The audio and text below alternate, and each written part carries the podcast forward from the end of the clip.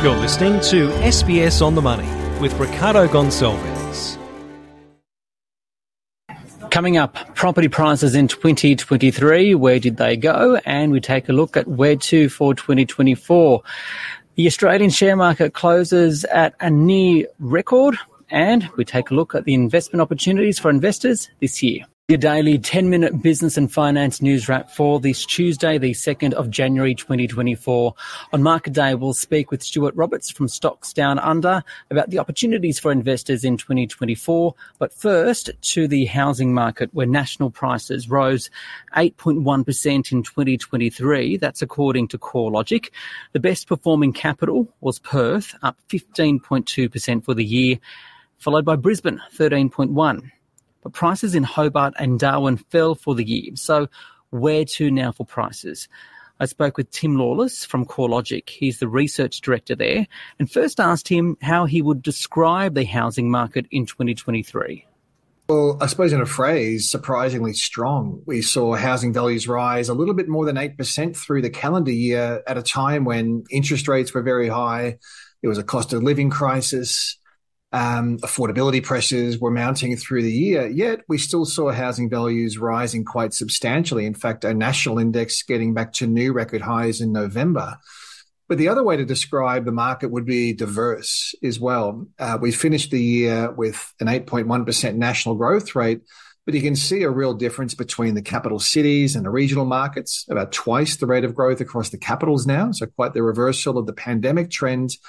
But even among the capitals, You've got one market like Perth, where values are up more than 15% in a year. And then other markets like Hobart or Darwin, Canberra, where values have been either flat to, to slightly negative.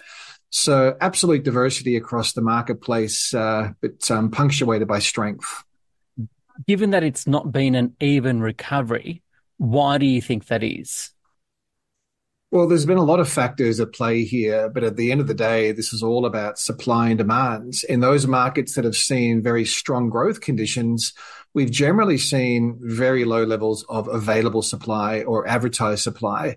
Take Perth as probably the best example. At the end of the year, we're seeing uh, the number of homes available for sale or advertised for sale about 35% below average for this time of the year. Whereas those markets that have been flat to falling through the year have generally seen available supply well above average. Hobart finishing the year with um, the number of home listings about 50% above the five year average. At the same time, demand has been quite different from region to region. Even though we've been seeing record levels of overseas migration, that's really fueled rental demand mostly. Uh, interstate migration has been quite strong in markets like WA, Queensland, to a lesser extent, South Australia. And that's really helped to boost demand in those areas. Is there, though, the expectation that listed, uh, the number of listed properties will start to rise this year? Well, we've already seen listings rising through the second half of 2023.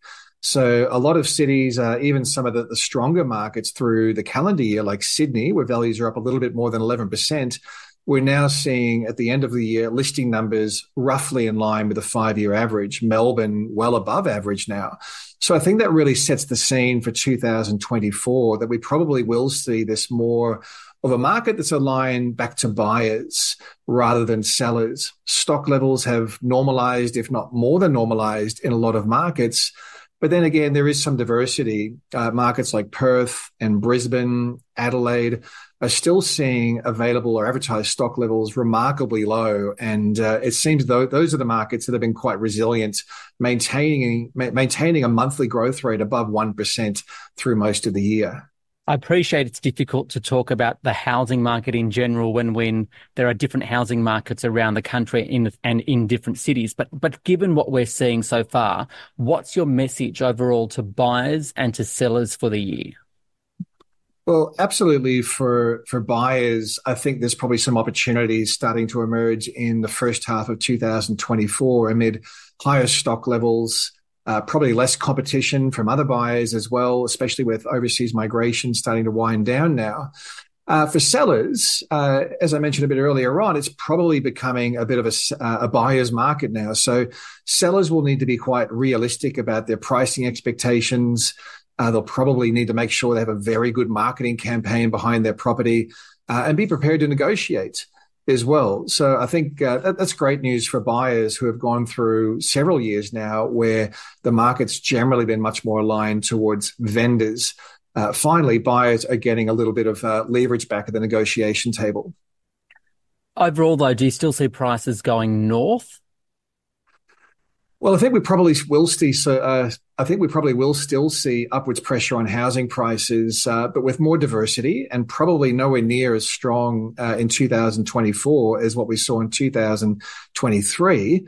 And it probably will be a year of two halves. We are starting to see mounting speculation of rate cuts through the second half of uh, of 2024. If that is the case, we, are not expecting there to be a lot of rate cuts or uh, a really rapid phase of rate rate uh, cuts. It probably means there will be a little bit more stimulus coming back into the marketplace. Credit availability may uh, um, open up a little bit, but I think that's probably not enough to really set off another new wave of significant growth. So I think the reality is we'll probably find uh, a lot of diversity uh, below the headline numbers. Markets like Perth and Brisbane really standing out to me as being more affordable, uh, generally benefiting from stronger migration rates from interstate. Whereas markets that have affordability constraints or uh, are seeing less in the way of demand side factors, Sydney, Melbourne, quite unaffordable, although Sydney, I think, is a completely different level than Melbourne. And then Hobart, where uh, we're still seeing interstate migration very much negative and not as much overseas migration pulse. Uh, that's probably where we'll see conditions a little bit softer than um, uh, some of the more, uh, say, affordable markets. And finally, the outlook for renters. Uh, how's it looking? Well, the, the, good news for renters is that rents aren't rising as quickly as they were in 2022 or 2021 for that matter but they're still rising very rapidly. Uh, we're not really seeing too much evidence of vacancy rates starting to lift or any signs of a rental supply response. I think the reason we're seeing rental growth slowing simply comes back to rental affordability that's forcing a restructuring of demand. More renters looking towards, say, group households or larger households to maximize their tenancies and minimize uh, their per person rental payments multi generational households probably becoming more uh, common as well, which should help to alleviate rental demand, alongside, of course, a wind down in uh, you know the, the peak levels of, of overseas migration that was really driving rental demand as well. So I think for renters, yeah, absolutely, we'll continue to see upwards pressure on rents uh, but not as much as what we saw the last couple of years. Um, but I think rental affordability uh, will will be an ongoing challenge through uh, through this year and probably into the next. Tim Lawless there from CoreLogic. Now, Market Day on the SBS On the Money podcast. To the Australian share market now, which rose. The S&P ASX 200 up 0.5%, 7,627. That is less than two points off a record close. For more, I spoke with Stuart Roberts. He is an equities analyst at Stocks Down Under. It's a new year. And December and January are always the best months of the year for ASX. January for the rest of the world because we close off the uh, the books on December 31st and start again. In addition to which, there's a fair bit of optimism, believe it or not, in the world that 2024 will, be better than 2023. This rally we've been enjoying recently is only in its early stages.